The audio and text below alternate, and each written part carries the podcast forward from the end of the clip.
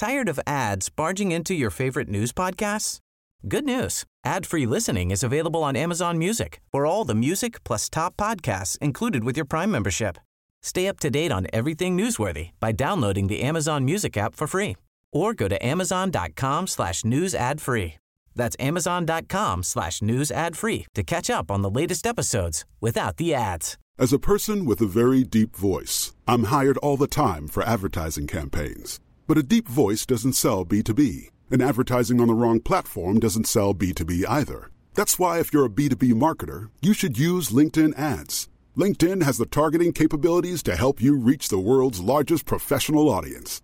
That's right, over 70 million decision makers all in one place. All the big wigs, then medium wigs, also small wigs who are on the path to becoming big wigs. Okay, that's enough about wigs. LinkedIn ads allows you to focus on getting your B2B message to the right people. So, does that mean you should use ads on LinkedIn instead of hiring me, the man with the deepest voice in the world? Yes. Yes, it does. Get started today and see why LinkedIn is the place to be to be. We'll even give you a $100 credit on your next campaign. Go to linkedin.com slash results to claim your credit. That's linkedin.com slash results. Terms and conditions apply. Hey, I'm Ryan Reynolds. Recently, I asked Mint Mobile's legal team if big wireless companies are allowed to raise prices due to inflation. They said yes. And then when I asked if raising prices technically violates those onerous two-year contracts, they said, what the f*** are you talking about, you insane Hollywood ass?"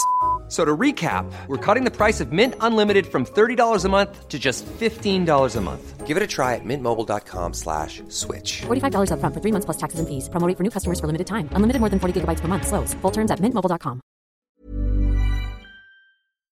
Hyvä podcastin kuulija. Tämä podcast on syntynyt rakkaudesta oppimiseen ja uteliaisuuteen maailmaa kohtaan. On niin paljon kiinnostavia asioita, joita voidaan yhdessä tutkia. Tiede voi avata meille oven maailmankaikkeuden salaisuuksiin. Historia antaa meille mahdollisuuden oppia menneisyydestä, ja ilmiöt ympärillämme herättävät kysymyksiä, joihin etsitään vastauksia. Tämä on Mitä tulisi tietää.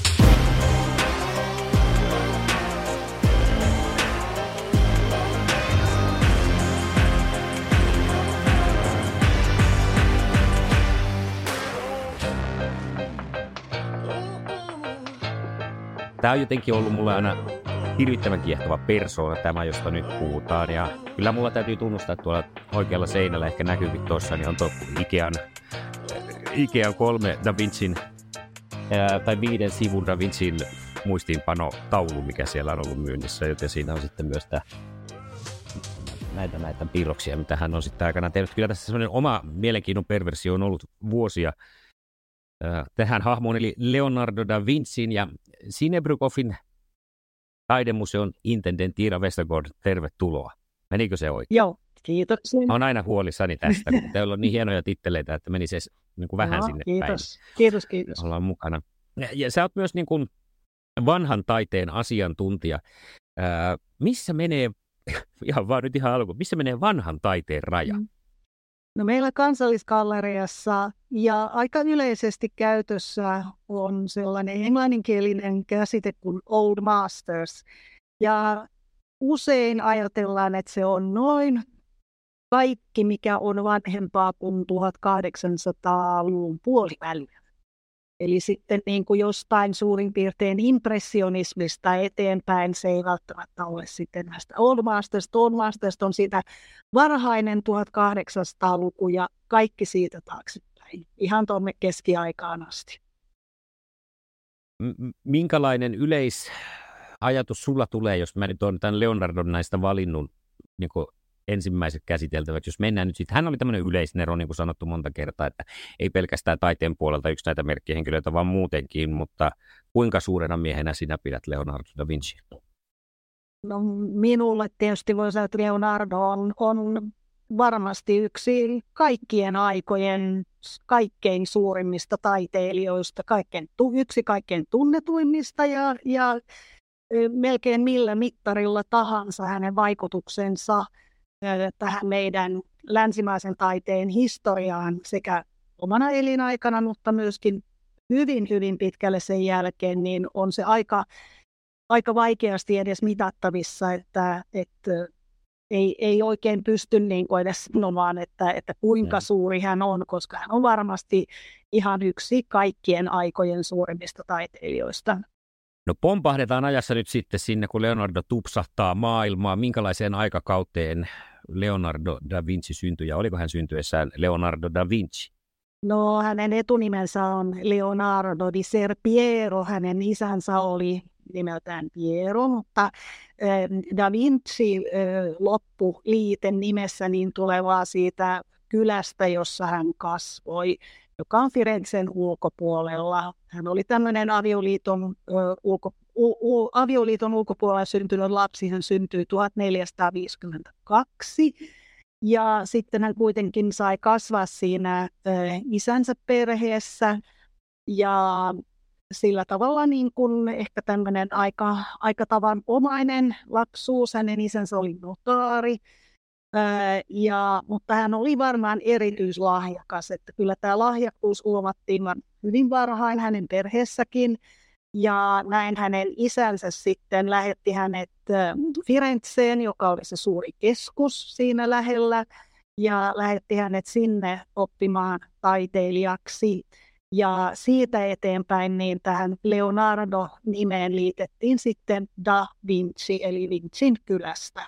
Mä oon nähnyt erilaisia filmatisointeja, aika vasta tullut joku tämmöinen tuorekin sarja, missä on vähän tämmöistä, niin kun, miten se nyt sanoo, se Leonardon hahmo on ehkä hieman erilainen kuin mihin me ollaan totuttu, tämmöinen nuoremmasta Da Vincistä kertova romantisoitu tarina, ja siinä hänen isäsuhteensa oli aika niin kuin tapetilla ja tärkeäkin merkittävä tekijä siihen, että hänestä muotoutui semmoinen kuin on.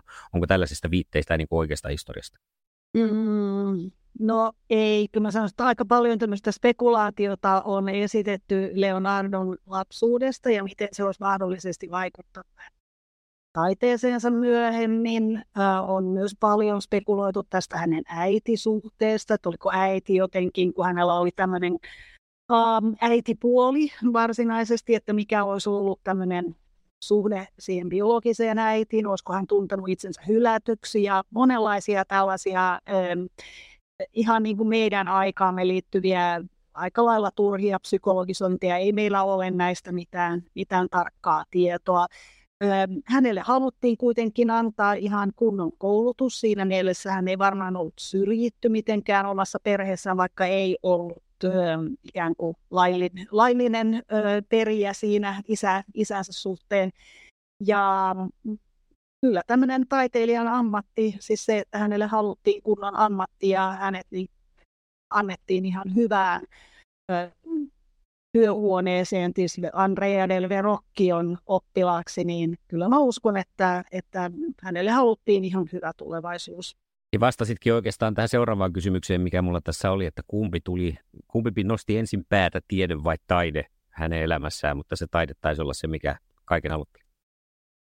Ilman muuta hän, oli, hän, hän sai taiteilijan koulutuksen ja, ja hänestä tuli ihan siis hän oli ihan ammattitaiteilija. Ja kaikki, mutta jo silloin varmastikin opiskeluaikana siellä Andrea del Verocchion työhuoneella, niin jo silloin hän kiinnostui valtavasti erilaisista luonnonilmiöistä ja oikeastaan kaikesta, mikä tapahtui ympärillä ihmisestä ja, ja psykologiasta ja ihmisluonteesta, siis ihan mistä tahansa näistä kaikista asioista, mutta kyllä hänen koulutuksensa, peruskoulutuksensa oli taiteilija ja taiteilijana hän myöskin esiintyi ihan elämänsä loppuun saakka, vaikka taiteilijan perään tuli sitten näitä muita liitteitä, että hän oli myös insinööri ja hän oli tiedemies ja keksiä mutta taiteilija oli kyllä siinä ihan ensisijaisena. Vaikka sekin täytyy tässä muistaa, että loppupeleissähän hän ei sitten, vaikka eli aika pitkän elämän, niin, näitä säilyneitä maalauksia, taideteoksia, niin eihän, eihän niitä, niitä on alle parikymmentä, siis alle 20 ja, ja niistäkin useita, jotka on jäänyt kesken, että siinä mielessä se, se niin kuin kokonaistuotanto taiteilijana ei ollut hirvittävän suuri, mutta koulutus oli taiteilija. Oliko hänellä luomisen tuskaa vai minkä takia se jäi niin vaatimattomaksi toi sitten maalausten määrä? Niin, mä luulen, ei se ollut varmaan luomisen tuskaa, mä luulen, että hän vaan jatkuvasti kiinnostui koko ajan uusista asioista. Ja nämä uudet asiat vei aina Ja sitten hänestä tuli, koska hän oli niin poikkeuksellisen uh, taitava ja hyvä taiteilija, hän sai heti ensimmäisistä teoksista, jotka tuli julkisesti esille, niin hän sai valtavan paljon huomiota. Ja, ja sitten hänelle tuli tilauksia, isoja tilauksia ja, ja hänet niin vähän revittiin monen suuntaan. Ja hän tarttui sitten ehkä johonkin parempaan tarjoukseen aina välillä ja sitten hän jätti sen edellisen kesken. Ja, ja näin ollen, kun hän esimerkiksi lähti ö, Firenzestä Milanoon, ö, niin silloin jäi teo, teoksia ja töitä jäi kesken Firenzessä. Onko tässä mahdollisesti jonkinlaista nykyajan ADHD-tulkintaa mahdollista tehdä tai jonkinlaista yliherkkyyttä jollekin? Niin, tätä voisi kyllä miettiä. Ei, eihän se varmaan ihan mahdotonta ole, että, että hänellä todellakin ö, oli niin kuin vaikeuksia keskittyä vain yhteen asiaan, koska jotenkin mieli vei koko ajan aivan kaikkialle. Että, että sehän niin kuin siinä onkin sitten myöhemmin hänen elämässään suunnattoman ihailtavaa ja se on jotenkin melkein vaikea käsittää, että kuinka yksi ihminen pystyy olemaan niin täysin kiinnostunut aivan mistä tahansa maan ja taivaan väliltä ja vieläpä niin kuin luovalla tavalla. Eli osaa kirjoittaa tästä, osaa tutkia näitä ilmiöitä ja asioita aina vaan uudelleen ja, ja syvemmin ja paremmin se on, se on ihaltavaa, mutta joo, siinä se toinen puoli varmaan oli, että, että monet asiat jäi sitten vähän puolitiehen. No, nyt on sitten päästy sinne tavallaan koulun penkille ja oppiin, kuinka se elämä siitä sitten etenee.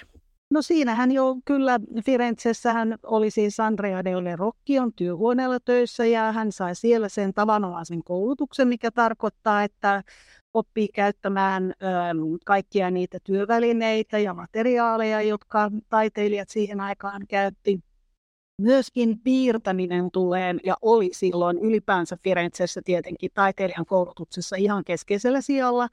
Ja Leonardo ottaa paljon esille sitä, että niin myöhemminkin kirjoituksissaan, että aina täytyy luottaa tähän omaan näköaistiin. Hän piti näköaistia kaikkein tärkeimpänä ja luotettavimpana aistin ihmisen aisteista.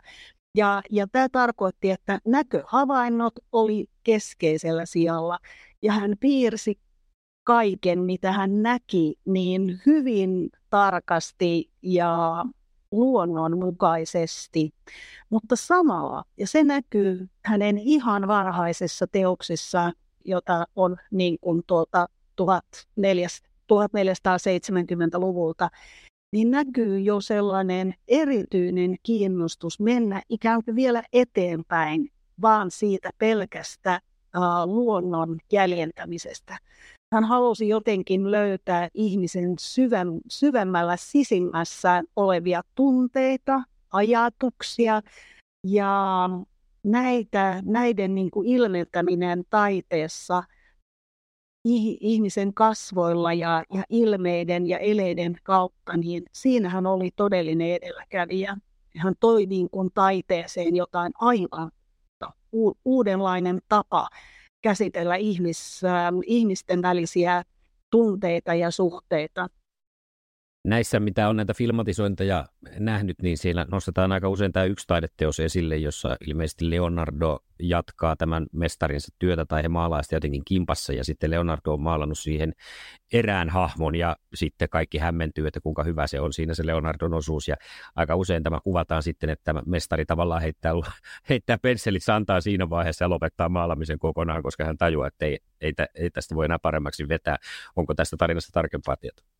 Tämä on tämmöinen aika tyypillinen ilmiö. Tämä, tämä löytyy siis Leonardon tämmöisen pidemmän elämänkerran. Hän kirjoitti ensimmäisenä suuritaiteilijoiden elämäkertakirjoittaja Giorgio Vasari 1500-luvulla, 1550-luvulla tulee ensimmäinen tämmöinen taiteilijoiden elämänkerta ja sitten tulee toinen vielä 1565 niin näissähän Giorgio Vasari kertoo aika monestakin taiteilijasta tämän vähän saman anekdoottityyppisen tarinan, että oppilas ylittää mestarinsa taidot ja saa mestarin itkemään ja lopettamaan taide, taiteen tekemisen ihan kokonaan. Mm. Se oli tämmöinen vähän kirjallinen ja dramaattinen tapa esittää sitä. Ei, silloin, ei, ei ole mitään todisteita, että mitään tällaista olisi tapahtunut Verrokkion kohdalla, mutta toki varmasti mestari ja, ja ehkä ikääntyvä mestari ja näin, niin ilman muuta hän tunnistaa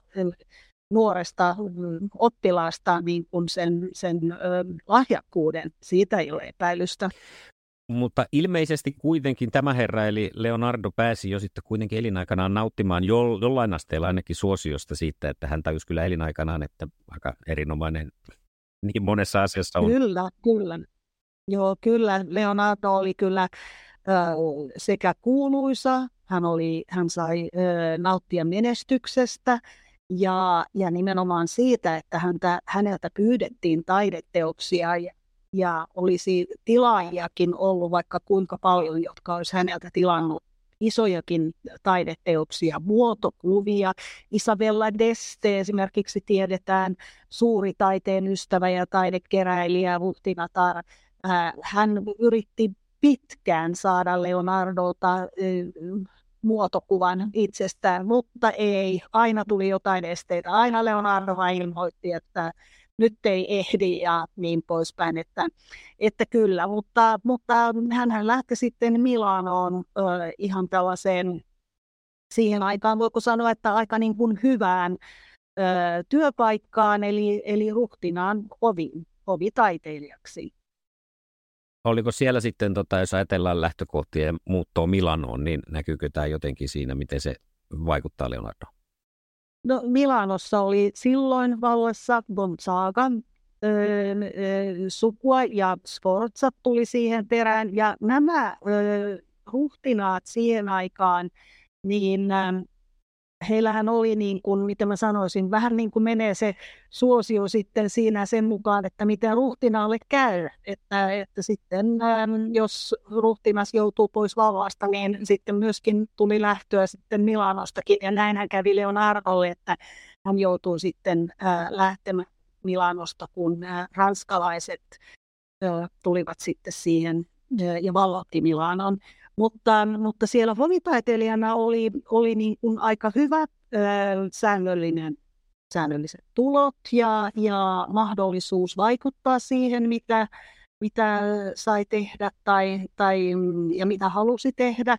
Ja hänellä oli monta projektia Milanossa, sellaisia, joista hän todella innostui, koska ne oli myös nyt mukaan, kuvaan tuli mukaan näitä insinööri tehtäviä, rakennusprojekteja ja suunnittelutehtäviä.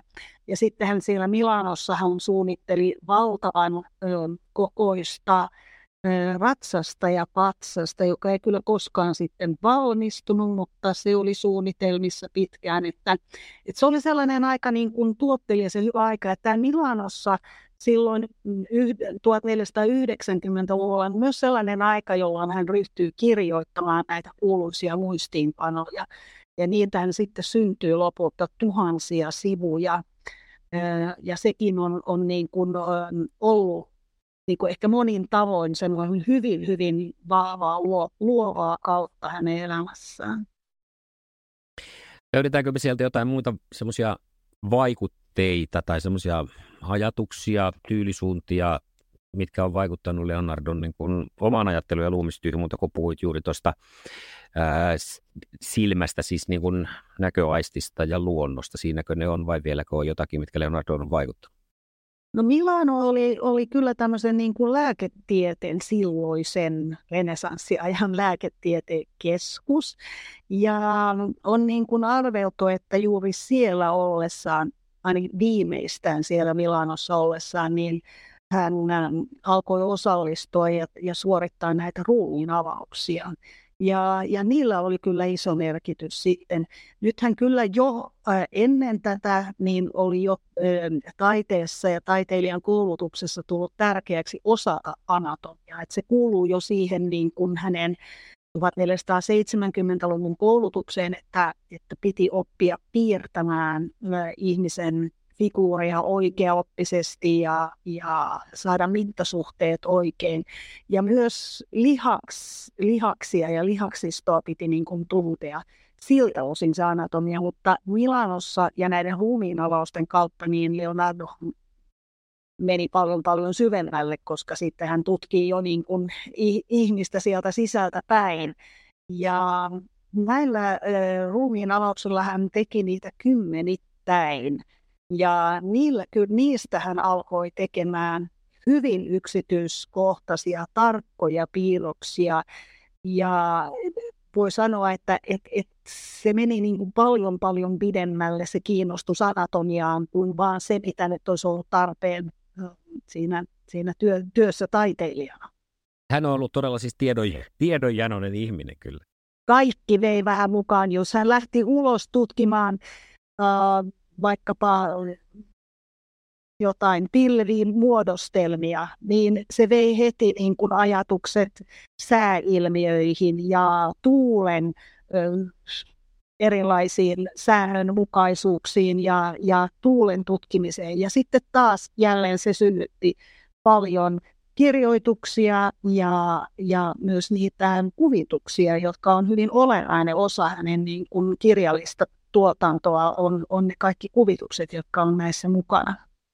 Hän on hirvittävän paljon tuollainen, ja vielä myöhemmillä elinaikoinakin hänet on kuvattu parrakkaana isompana kaverina, niin, tota, noin, niin tämmöisen antiikin filosofin stereotypia tuossakin mielessä, että siellä oli hyvinkin yleistä, että jos käytiin kalastamassa kala, niin sitten piti luokitella koko meren kalat suunnilleen näiden tiettyjen mestarien kohdalla, että hän oli ihan täys kyllä tuommoinen renessanssimies sitten sieltä antiikista. No mitä sitten mennään siihen itse taiteeseen, ehkä tässä välissä vähän syvemmin. Muotoutuuko hänelle sitten joku semmoinen selkeä omalainen tekniikka tai, tai tyylisuunta, millä tavalla Leonardo sitten maalasi, joka teki hänestä niin merkittävä? Joo, Leonardo kehitti kyllä niin kuin tekniikkaa jatkuvasti eteenpäin. Perspektiivi oli jo olemassa ja, ja, ja sen hän niin maksui toki, mutta um, näissä ihmis, um, ihmisen kasvojen kuvauksessa niin hän käytti paljon tällaista kuuluisaa sfumaattoa, jossa se valon ja varjon väli um, tehdään hyvin, hyvin pehmeäksi. Ja se antaa niin kuin ehkä katseelle ja, ja ilmeelle, niin vähän voi antaa sellaisen salaperäisen ja hyvin, hyvin elävän, äh, elävän niin kuin tunteen. Ja, ja tämä oli kyllä, ja se sai paljon, niin kuin, siitä oli paljon näky, nä, tai pystytään niin kuin näkemään paljon, kuinka se vaikutti hänen aikalaisensa taiteilijoihin välittömästi. Eli tämä tietyn tyyppinen äh, pehmeä valon ja varjon käyttö äh, kasvoissa, niin, niin tämä sfumaatto on, on tunnusomainen piirre, e, ei vain Leonardolla, vaan myös kaikilla hänen oppilaillaan, koska pitää muistaa, että Leonardolla oli erittäin paljon myöskin oppilaita itsellään. Sitten taiteilija sekin kertoo siitä, kuinka menestynyt ja, ja suosittu hän oli. Ja näillä oppilaillakin niin näkyy juuri tällaiset tyylipiirteet erittäin hyvin. Hän ei kuitenkaan missään vaiheessa vähän nyt hyppää, mutta ruvennut tekemään sitä, että oppilaat olisi maalannut tauluja. Hän olisi vain alle signeerannut ne, koska tätäkin on tapahtunut. No ei, todennäköisesti ei. Hän ei siitä signeeru, niin. signeerannut, että, että sehän nyt on vähän näin, että, että oppilaat haluaa maalata nimenomaan mestarinsa tyyliin. Se oli itsestään selvää, että näin aina tehtiin.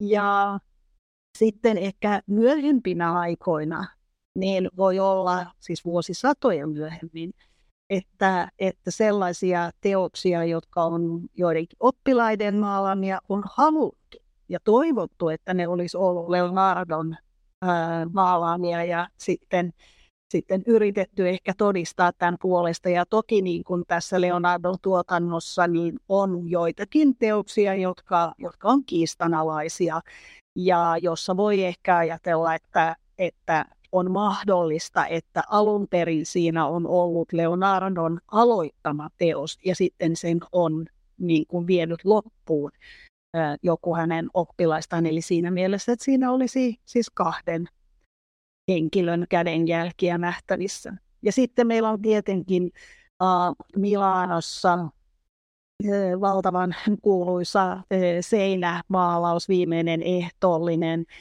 Sehän on maalaus, joka mm, voidaan sanoa, että kun sen on viimeisen kerran restauroitu 90-luvulla, niin siinä yhteydessä on myös käynyt selväksi, että sitä ihan niin kuin Leonardon omaa kädenjälkeä siinä on enää hyvin vähän jäljellä, että se on sitten niin kuin restauroitu niin monta monta kertaa vuosisatojen aikana, koska se alkoi tuhoutua jo siinä 1500-luvulla jo osittain, niin siihen, siinä voi todella myös kysyä, että no montako on taiteilijaa siinä sen mm. maalauksen tekemisessä ollut mukana, koska vuosisatojen aikana useita. Ja ylipäänsä se on, on ilmiö kaiken vanhan taiteen kanssa, että että tota, myöhemmät restauroinnit ja, ja korjaukset, joita teoksiin tehdään, niin ne jättää jotakin jälkiä.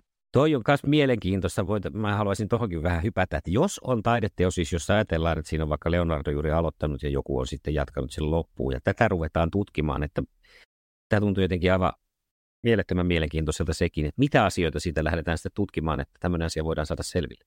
Joo, se onkin niin kuin tosi, todella, todella haastavaa. Se vaatii, niin kuin sitä voidaan oikeastaan tänä päivänä tutkia vain niin kuin hyvin um, hyvin pitkälle kehittyneillä teknisillä menetelmillä. Ja Leonardo, jos nyt joku taiteilija, niin voidaan sanoa, että on, on tutkittu niin kuin ihan sinne melkein, melkeinpä voisi sanoa molekyylien niin kuin tasolle nämä, nämä kaikki hänen teoksensa. Ähm, ennen kaikkea yritetään päästä vähän sille niin pintaa syvemmälle, kun tutkitaan taideteoksia, eli löytää mahdollisia aluspiirroksia siinä, jotka siis piirroksia, joita on käytetty ennen kuin se varsinainen värimaali on sitten mennyt siihen, öljyvärit siihen päälle. Ja näitä saattaa näkyä äh, infrapunavaloissa, kun tutkitaan, ja tietenkin röntgenkuvilla äh, pystytään näkemään, että onko siellä te, tapahtunut minkälaisia muutoksia. Ja sitten on sellainenkin, että Leonardon teoksia kopioitiin, siis ihan suoraan taiteilijat, sekä nämä, jotka oli hänen työhuoneella töissä, mutta myöskin muita hänen lähellä häntä olevia taiteilijoita tai heti hänen kuolemansa jälkeen.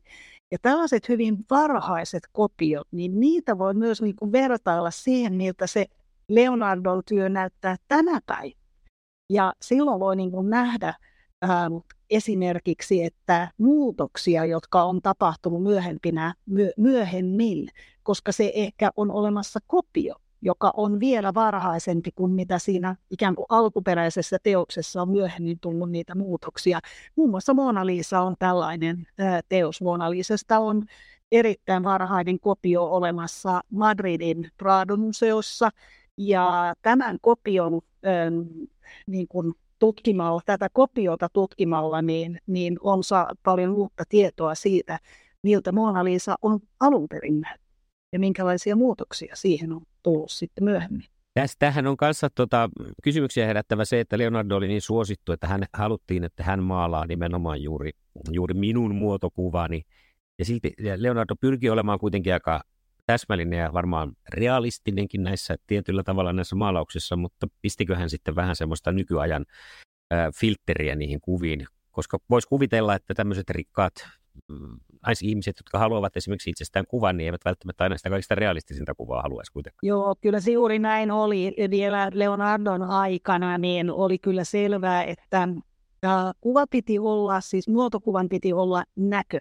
Siinä, siinä täytyy niin olla tunnistettavissa se henkilö. Ainakin ne ihmiset, jotka tunsin tämän henkilön, niin heidän täytyy myöskin tunnistaa se henkilö siitä muotokuvasta. Mutta muuten kyllä ihan Leonardo koko elinaikana oli aivan normaalia se, että kuvas henkilö esitettiin vähän niin kuin kauniimpana ja siloteumpana kuin mitä hän ehkä todellisuudessa oli realismia ihan siinä mielessä, kun me itse sitä ajatellaan tänä päivänä, äh, mitä mä sanoisin, ryppyineen kaikkineensa, niin ei, ei kuvattu ihmisiä vielä 1400-1500 että jonkun asteesta niin kuin renesanssin äh, muotokuvamaalaukseen kuului aina tietynlainen äh, muokkaaminen tämmöistä ihanteellista äm, kuvaa kohtia ja tämmöistä niin kuin ihanne-mallia.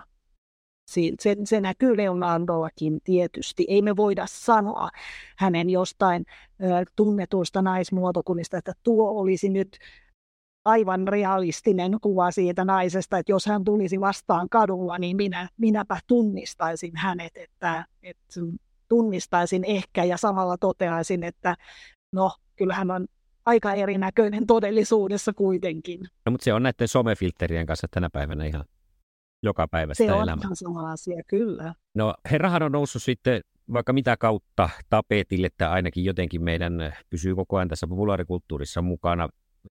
Ei ehkä eniten, mutta ei vähiten teinikäisenä mutantti Ninja Kilpikonnana, mutta myös herra nimeltä Dan Brown nosti Leonardo da Vincin taas esiin tuossa parikymmentä vuotta, kun siitäkin jo on, kun ää, hänen menestyskirjansa, joka nyt katosi päästä, mm. siis tuo mikä tämmöinen? Da Vinci Da Vinci koodi tietenkin. Juuri siinähän se oli se, siinä nimessäkin. Niin siinä maalattiin sitten taas, jos käytetään, niin kuin englanniksi sanotaan no pun intended, vaikka sanoin maalaamisesta, niin Da Vincistä sellaista todellista mysteerikko, mystikkokuvaa, jossa hän on piilottanut tauluihinsa vaikka minkälaisia piiloviestejä.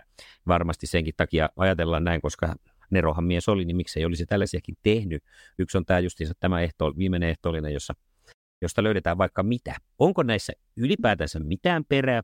Oliko, onko mahdollista, että Da Vinci, en tarkoita nyt, että näitä juuri piilomerkityksiä olisi sinne laitettu, vaan että onko se ihan tuulesta temmattu idea, että herra olisi sinne laittanut jotakin semmoista, että no tätä te ette nyt ihan tässä tajua, mutta minäpä laitan, että jos joku joskus keksisi. Se, se on just sellaista ihanaa salaliittoteoriaa, joka olisi, joka olisi ihanaa tietysti, jos se olisi totta. Ja sitten voisi ajatella, että juuri minä keksin nyt niin tuosta sitten. Ähm, ehkä mä lähtisin sitä niin miettimään vähän toiselta näkökulmasta, että e, taidehistorian näkökulmasta joka tapauksessa, niin voisi niin kuin ensimmäisenä kysyä, että minkäköhän takia olisi ollut kenelläkään taiteilijalla tarpeen piilottaa jotakin viestiä maalaukseen, joka ei olisi ollut ymmärrettävä kaikille, jotka sen maalauksen näki. Mitähän olisi niin kuin itse, eihän, eihän taiteilija, joka saa tilauksen tehdä e, jonkun teoksen, ja nyt täytyy muistaa, että kaikki taideteokset tähän aikaan olivat jonkun toisen henkilön tilaamia taideteoksia. Taiteilija ei tehnyt vaan omasta vapaasta niin kuin mielikuvituksesta näitä teoksia. Myöskin tilaajan pitää hyväksyä ja vastaanottaa ja maksaa se teos, joka hän on taiteilijalta tilannut. Kenelle äh, taiteilija itse lähtisi piilottelemaan niin kuin jotain piiloviestejä sinne, kenelle ne olisi ollut edes tarkoitettuja. Esimerkiksi viimeisestä ehtoollisesta se on kaunis ja, ja hyvin niin kuin merkittävä fresko, joka esittää viimeistä ehtoollista luostarissa, luostarin ruokasalissa. Miten se olisi voinut olla mahdollista, että siinä olisi piilotettu viestejä, jotka nunnat ja oppineet munkit, kaikki, jotka siellä kävi, teologit, oppineet teologit, eivät olisi tällaisia huomanneet tai lähteneet kyseenalaistaan miettimään, että mitä ihmettä tuossa teoksessa oikein on. Ja olisikohan se peräti nainen siinä niin kuin Jeesuksen vieressä. Sehän olisi ollut niin kerettiläinen ajatus, että kyllä Leonardo olisi äkkiä ollut, ollut niin kuin pääpölkyllä sellaisen esittämisestä. Ja sitten se, että hän olisi halunnut esittää siihen miehen, jonka sitten kenties satojen vuosien päästä joku kirjailija keksi, että mutta sehän näyttää ihan naiselta, niin, niin ei, tämä on, tämä on kyllä ihan täyttä fantasiaa. En, en usko sekuntiakaan mihinkään tämän kaltaisiin salaliittoteorioihin, mutta se, että symboliikkaa käytettiin teoksissa, sehän oli aivan selvää. Paljon käytettiin symboliikkaa, mutta ne on yleisesti tunnettuja, siis vähintäänkin oppineiden piirissä yleisesti tunnettuja symboleja, ja, ja niitä niin tilaajakin jopa saattoi nimenomaan pyytää ja haluta johonkin teokseen tiettyjä symboleja. Ja hän keskusteli taiteilijan kanssa, että millä tavalla tämä kyseinen pyhimys esimerkiksi voidaan tunnistaa siitä ja minkälaisia attribuutteja niin sanotusti laitetaan vaikkapa Neitsyt Marian kanssa tai, tai tämän kaltaisia. Ja, ja oppineet ihmiset niin tunnisti nämä symbolit ja, ja ymmärsi ja luki niin sanotusti varmasti teoksia eri tasolla, aivan eri tasolla kuin lukutaidottomat ja, ja tavalliset kaduntallaajat. Mutta se, että Leonardo olisi halunnut laittaa viestiä tänne 2000-luvulle näistä nä, näihin teoksiin, joita kukaan ei olisi koskaan ymmärtänyt niistä ennen, ennen Dan Brownia, niin, niin ei, ei, ole kyllä, ei ole kyllä uskottavaa ollenkaan. Niin mä veikkaan myös, että toi juuri toi symboliikka ja sitten se meidän, niin kun, no tietenkään meidän aikalaiset, ne ei ole meille niin tärkeitä asioita, eikä me ole niitä opiskeltu, niin ne menee monet asiat oitse, niin tämä varmaan yksi semmoinen, mikä ruokkii, koska se, sehän tuntuu, että siellä on piiloviesti, jos Mo- Mooseksella, kun ne on ne sarvet niissä eräissä maalauksissa, niin sehän tuntuu aivan niin kuin absurdilta täällä, ellei siihen tuonkin vähän tarkemmin, että mitä siellä tapahtuu ja muuta näin, että tulee sellainen kuva, että tässä nyt on jotakin salaista tietoa, vaikka kyseessä sitten vaan on niin kuin ajan häivyttämää tietoa, joka on ollut aikana ihmisillä laajemmalti tiedossa. Hey, I'm Ryan Reynolds. At Mint Mobile, we like to do the opposite of what Big Wireless does. They charge you a lot, we charge you a little. So naturally, when they announced they'd be raising their prices due to inflation, we decided to deflate our prices due to not hating you. That's right. We're cutting the price of Mint Unlimited from $30 a month to just $15 a month. Give it a try at mintmobile.com slash switch. $45 upfront for three months plus taxes and fees. Promo for new customers for limited time. Unlimited more than 40 gigabytes per month. Slows. Full terms at mintmobile.com. Tired of ads barging into your favorite news podcasts? Good news. Ad-free listening is available on Amazon Music for all the music plus top podcasts included with your Prime membership. Stay up to date on everything newsworthy by downloading the Amazon Music app for free or go to amazon.com slash news ad free. That's amazon.com slash news ad free to catch up on the latest episodes without the ads. No, joutuiko Leonardo koskaan mihinkään semmoisiin niin vaikeuksiin sitten minkään auktoriteettien kanssa vai ratsastelikohan vaan sitten menestyksen aallonharjalla? Leonardosta kerrotaan, aikalaiset kertoo, että, että hän oli hyvin miellyttävä ja, ja hyväkäytöksinen ihminen. Hänestä kerrotaan, että, että hän, hän oli suosittu, hän oli suosittu seuramies ja, ja seurallinen, hiukan varautunut ehkä, mutta, mutta kyllä hänet, niin hän oli ilmeisesti hyvin pidetty. Ei, ei niin kuin sillä lailla, hän ei ollut samalla tavalla ehkä, mitä mä sanoisin, luonteeltaan ongelmallinen kuin vaikkapa aikalaisensa Michelangelo, joka, joka varmasti oli, oli niin kuin luonteeltaan vaikeampi ja, ja oli kyllä taiteilijoita, jotka, jotka joutuvat kaikenlaisiin vaikeuksiin, mutta Leonardosta ei tiedetä sellaista. Oliko nämä kaveruksia keskenään nämä ei, Oliko kyllä ne oli enemmänkin kilpailijoita. ja, ja varsinkin tämä kävi selväksi siinä kohtaa, kun Leonardo myöskin kävi lyhyen ajan Roomassa, ennen kuin hän sitten lopullisesti lähti Italiasta pois. Hän, hän kuoli Ranskassa. Ja, ja siinä Roomassakin ollessaan, niin jo kyllä ilmeisestikin hän koki sen kilpailutilanteen siellä – Paavin ja Vatikaanin, Paavin ympärillä ja Vatikaanissa aika, aika hankalana ja ahdistavana. Kyllä, kyllä nämä kaikkein kuuluisimmat taiteilijat, renessanssiajan taiteilijat, niin ei ole tiedossa, että he olisivat olleet mitenkään siis Rafael, Michelangelo, Leonardo, että ne olisivat jotenkin niin kuin keskenään mitään mm. kaveruksia, että kilpailijoita olivat. Jotenkin mielipiirtäisen, mikä sitä on tämä Gallen kun ne on siellä tornissa ryppäämässä nämä aikansa.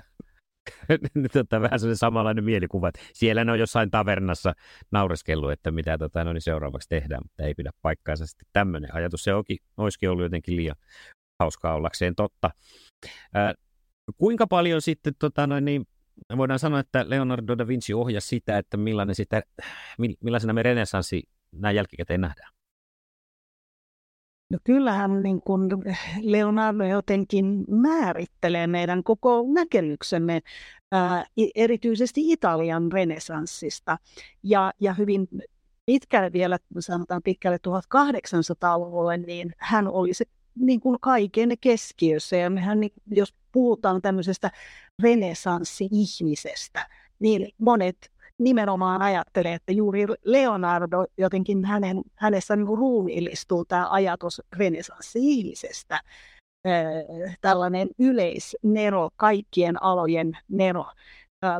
Mutta muutenkin niin täytyy sanoa, että hänen niin jälkivaikutuksensa on ollut poikkeuksellisen kestävä.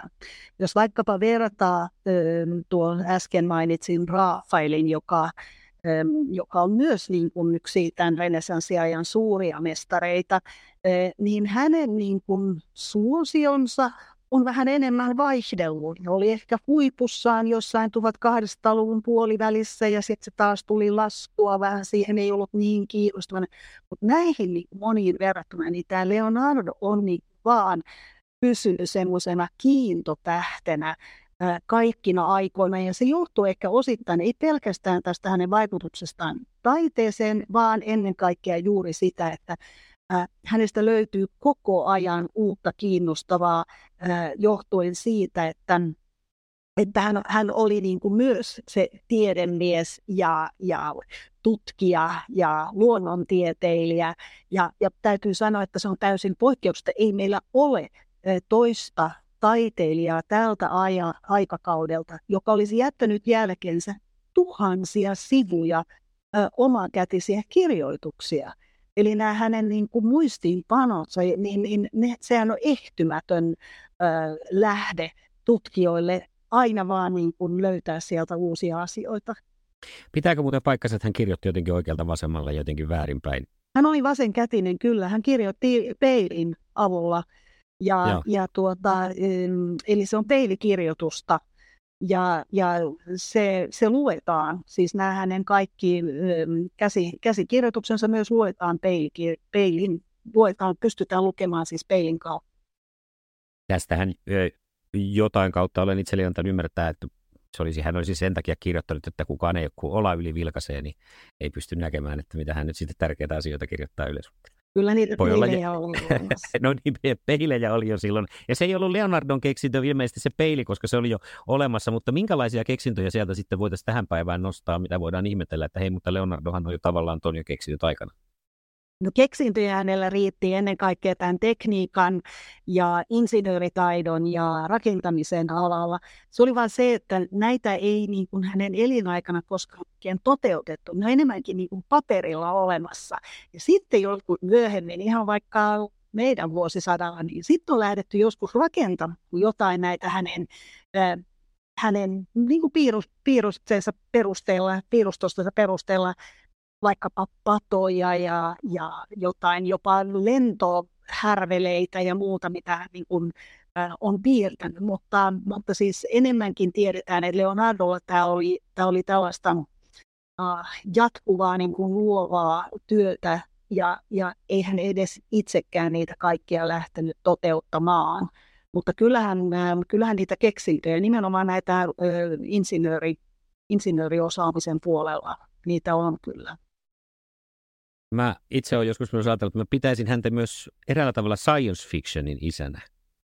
Ihan ensimmäisenä sellaisena, koska totta, kyllähän nämä jotkut, mulla on tuossa kuva hänen helik- helikopterisuunnitelmastaan ja sukelluskypärästä ja kaikesta, mitä hän on aikanaan jo kehittänyt. On, on ollut vähän tällaista Jules Vernemaista eteenpäin katsomista ilman sen tarkemmin nyt ajattelematta, pystyykö tätä nyt just tekemään, mutta joskus varmaan pystyy. Joo, kyllä, ilman muuta, ilman muuta. Ja voi hyvinkin olla, että hän on itse ajatellut, että kaikki mitä hän niin kuin piirtää ja tekee paperille, että ne on ihan toteutettavissa hänellä vaan ei itse niin kuin ollut sitä vaihtoehtoa, että olisi päässyt niin kuin oikeasti rakentamaan näitä kaikkia ja, ja kokeilemaan, että toimiiko tämä, mutta, mutta kyllä hän on varmasti uskonut, että kyllä tulevaisuudessa vielä rakennetaan tämmöisiäkin. Ja, ja on, on jotenkin hauska ajatella, että Leonardo ei ehkä olisi ollutkaan kovin ihmeissään ensimmäisestä ilma-allosta, joka lähtee niin kuin maapallo ympäri tai jotain muuta niin kuin lentokoneesta. Näin. Hän olisi ehkä katsonut näitä ihan,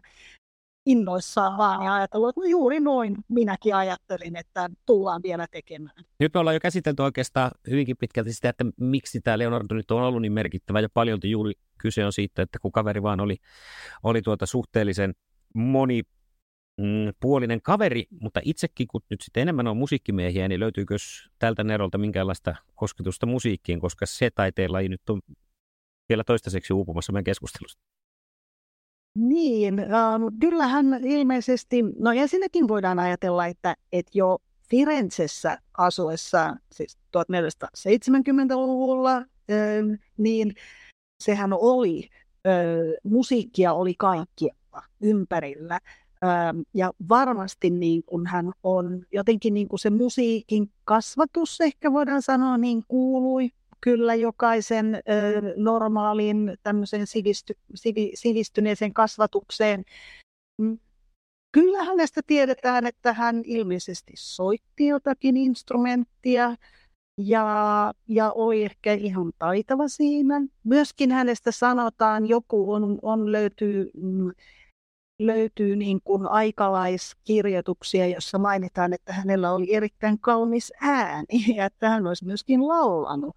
Ja, ja joo, ilman muuta hän oli musikaalinen ja, ja minusta se on jotenkin aivan järkevää ajatella, että miksi musiikki ei olisi häntä kiinnostanut, kun kerran kaikki, kaikki muu kiinnosti. Ja musiikki, joka, jonka pohjalla on niin paljon tätä matematiikkaa, vaikka ehkä Leonardo ei sitä siltä näkökulmasta koskaan oikein havainnut tai ymmärtänyt, mutta koska musiikki perustui tietenkin tähän kuuloaistiin, ja kuuloaisti taas oli, oli niin kuin epäluotettavampi aisti kuin silmät, hän aina asetti tämän, tämän näköaistin niin kuin ykköseksi, mutta siitä huolimatta niin, niin aivan varmasti hän sekä nautti musiikista että, että ilmeisesti myöskin osallistui musi, musiikillisiin tapahtumiin itse.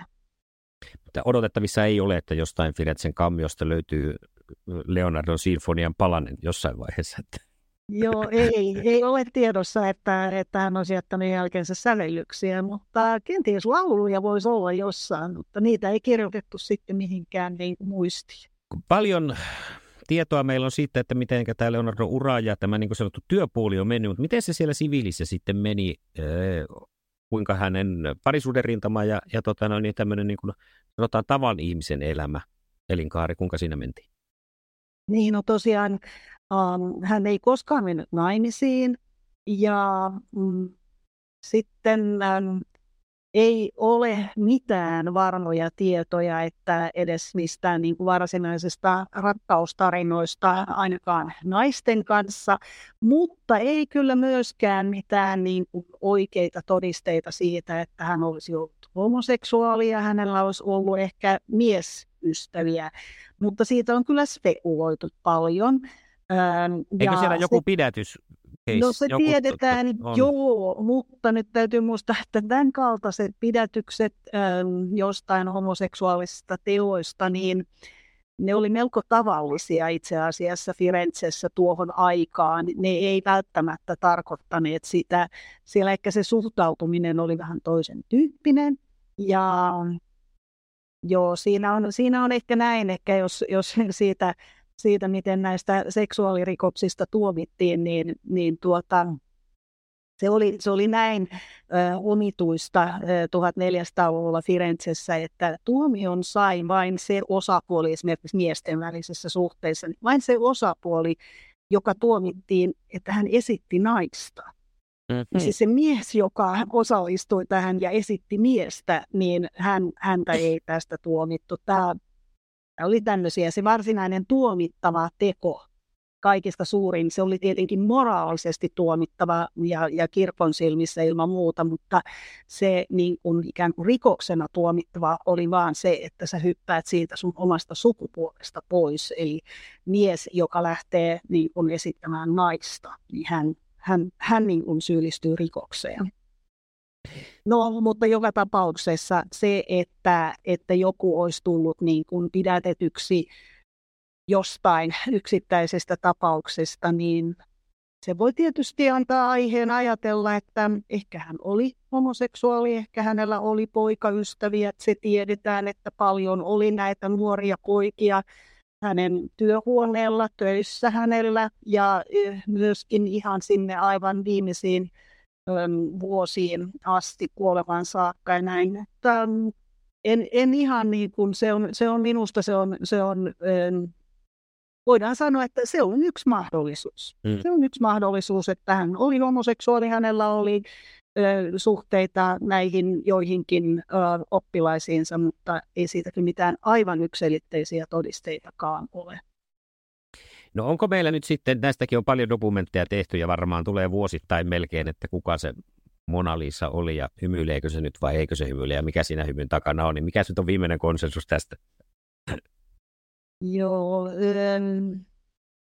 no tämä, on nyt niin kuin sanotaan konsensus ehkä kuitenkin on siinä, että, että tämä malli on Lisa Del Giocondo, joka oli firenzeläinen tämmöisen porvarin vaimo, ja hän, tämä hänen miehensä olisi tilannut tämän muotokuvan. Se, mikä on sitten aiheuttanut paljon kysymyksiä, on tietenkin se, että tämä ö, muotokuva ei koskaan ikään kuin toimitettu sitten tälle Francesco del Giocondolle, eli tälle miehelle, joka olisi sen tilannut vainostaan. Ja tiedetään, että Leonardo jotenkin piti kiinni siitä ja otti sen mukaansa, ja se oli hänellä mukana vielä, vielä kuollessaan. Um, tässä on, voi olla vaihtoehtona esimerkiksi se, että kyseinen tilaaja ei hyväksynyt tätä muotokuvaa, ei pitänyt sitä niin kuin riittävän hyvä, hyvänä.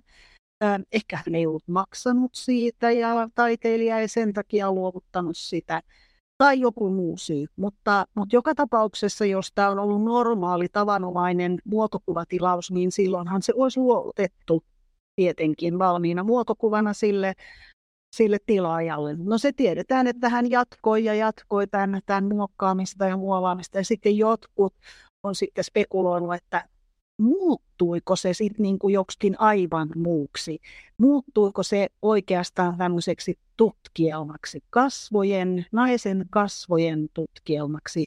Ja tätä niin kuin tutkimustyötä hän jatkoi aivan loppuun saakka. Jotkuthan ovat jopa väittäneet, että olisiko siinä ollut jopa jotain omakuvan piirteitä tai mm. jotain, mm. mutta ei, en, en tiedä. Se, se menee ehkä vähän taas liian, liian pitkälle sinne mielikuvituksen puolelle, mutta joka tapauksessa se tiedetään, että kyllähän ää, sillä muotokuvalla oli hänelle jokin aivan erityinen merkitys ja, ja hän jollain tavalla ää, tutki ja muokkasi koko ajan ei ainoastaan tämän Mona Lisan äh, kuuluisat kasvot, vaan myös tätä taustaa, äh, luontoa, joka näkyy siinä niin kuin taustalla ja, ja pohti tämän niin kuin henkilön ja luonnon välistä suhdetta, millä tavalla tämä Mona Lisa istuu ja on suhteessa siihen taustalla olevaan maisemaan. Mikäs on, Ira Westergaard, sun suosikki Leonardon työ? Löytyykö se näistä tunnetuista vai onko siellä joku meille hieman tuntemattomampi? Um, no itseni on kyllä aina kiehtonut äh, sellainen Louvressa oleva niin sanottu luola Madonna. Se on tämmöinen alttarimaalaus, josta löytyy kaksi äh, versiota. Äh, toinen on Louvressa ja toinen on hiukan myöhemmin tehty versio, joka on National Galleryssa missä on pieniä eroja. Ja se on aina näin niin kuin tutkijan näkökulmasta se on hyvin kiehtovaa, että samasta teoksesta löytyy saman taiteilijan kaksi versiota. Se on myös hyvin harvinaista ja siihen on tietenkin tiettyjä syitä olemassa, mutta koska se oli hyvin merkittävä ja tärkeä alttarimaalaus tilaus, niin se on myöskin tilaustyönä kiinnostava, miksi siinä on ö, tietyt erot näiden kahden teoksen välillä. Plus, että se on myös hyvin kaunis ja, ja jollain tavalla aivan fantastisen hienosti viimeistelty teos. Se oli siitä Mikä se, minkälaisia eroja niissä on? No siinä on semmoinen, se kuvaa siis lepohetkeä matkalla Egyptiin, pakomatkalla Egyptiin ja, ja siinä neitsyt Maria istuu luolassa ja siinä on, on sitten Johannes Kastaja ja tämä Jeesus-lapsi ja sitten siinä on enkeli oikealla kuvan niin kuin oikeassa laidassa. Ja, ja sitten tämä enkeli tässä ensimmäisessä versiossa niin osoittaa etusormella kohti Johannes Kastajaa ja sitten taas tässä toisessa versiossa ei. Ja tämä yksi pieni ele ja yksityiskohta mm. on ähm, antanut aihetta hyvin syvällisiin pohdintoihin sen merkityksestä ja teologisesta merkityksestä ja, ja miksi enkeli osoittaa Johannes kastajaa toisessa versiossa, mutta toisessa ei. Onko tietoa, kumpi näistä on niin kuin ensimmäinen? Ensimmäinen on yleisesti ajatella, että jo ensimmäinen on juuri tämä joka on Louvressa ja jossa tämä enkeli osoittaa tätä Johannes Kastajaa. Aha. Ja sitten siellä on oltu sitä mieltä, että nyt annetaan liikaa Johannekselle, Johannekselle kunniaa ja niin, painoarvoa, vaikka on. siinä varmaan niin näytetään, että sinä tulet kastumaan. Joo, no niin. Mielenkiintoistahan se tämäkin on. Paljon on saatu tietää ja tästähän voitaisiin jatkaa hamaan tappiin asti, Iira, mutta meillä on nyt tiivistyksen paikka ehkä tässä välissä. Mitä olisi tai mennään nyt ihan niin kuin ohjelman nimi on, mitä tulisi tietää Leonardo da Vincistä? Leonardosta tulisi tietää, että hän oli taiteilija, hän oli um, keksiä, tutkija, insinööri, niin kuin hän itsekin käytti sitä nimitystä itsestään. Sitten olisi hyvä tietää, osata sijoittaa Leonardo oikeaan aikaan, renesanssiin ja Italiaan. Oli syntynyt ja kas, tai hän on syntynyt, kasvoi Firenzessä. Hän kuuluu tähän Italian renesanssin keskiöön. Puhutaan 1400-1500-luvun vaihteesta. Ja sitten olisi hyvä, jos se olisi semmoinen um, visuaalinen ö, kuva ainakin joistakin hänen teoksista. No niitä, niitä voi ruveta kahlaamaan sitten internetissä lävitse. Kun sanoit, siinä hänen hirveätä kahlaamista ole, kun näitä tosiaan ei niin kuin satoja ja satoja kappaleita ole. Mä tiedän, sulla on kiirettä siellä, että teillä on näyttelyvaihdosta tulossa. Haluatko kertoa, joko sä voit kertoa meille, mä en tiedä tarkalleen, että mikä teidän käytännön on, että minkä, minkä parissa tällä hetkellä työskentelet? Joo, itse asiassa meillä on juuri avautunut ää, viime viikolla uusi näyttely. Noniin norjalaisesta taiteilijasta Peder Balkesta. Ja tämä Peder Balke on 1800-luvun alun ähm, romantiikan ajan maisemamaalari ja hän on tässä meidän näyttelyssä esillä erityisesti siksi, että hän maalasi pohjoisia arktisia maisemia. Oikein, oikein todella kauniita ja komeita teoksia. Ja teillä taidemuseo on auki. Minkälaiset kellonajat teillä siellä on pitkin viikkoa? Museo on auki tiistaista sunnuntaihin ja maana tiistaista perjantaihin niin kello 11, kello 18 ja sitten viikonloppuna kymmenestä viiteen. Eli kulttuurielämystä pääsee sieltä nyt sitten. Me ei mennä siihen, nyt siihen asiaan, että mitä se intendentti sitten oikein on tämän näyttelyn tehnyt, koska se olisi varmaan ja oma jakso, mitä tulisi tietää ohjelma, mutta Ira, mahtavaa, että saatiin tämä viidosta viimein taittumaan näin, että pääsit vieraaksi. Ja tuota, touhukasta syksyä sinne.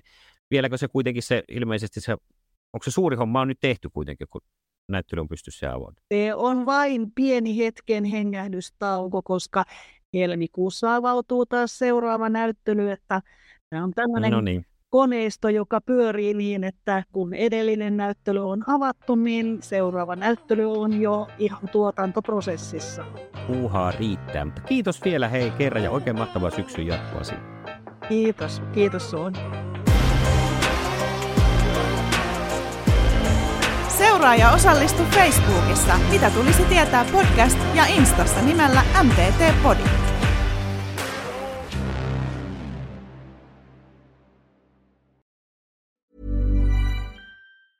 Tired of ads barging into your favorite news podcasts? Good news. Ad-free listening is available on Amazon Music for all the music plus top podcasts included with your Prime membership. Stay up to date on everything newsworthy by downloading the Amazon Music app for free or go to amazon.com slash news ad free. That's amazon.com slash news ad free to catch up on the latest episodes without the ads.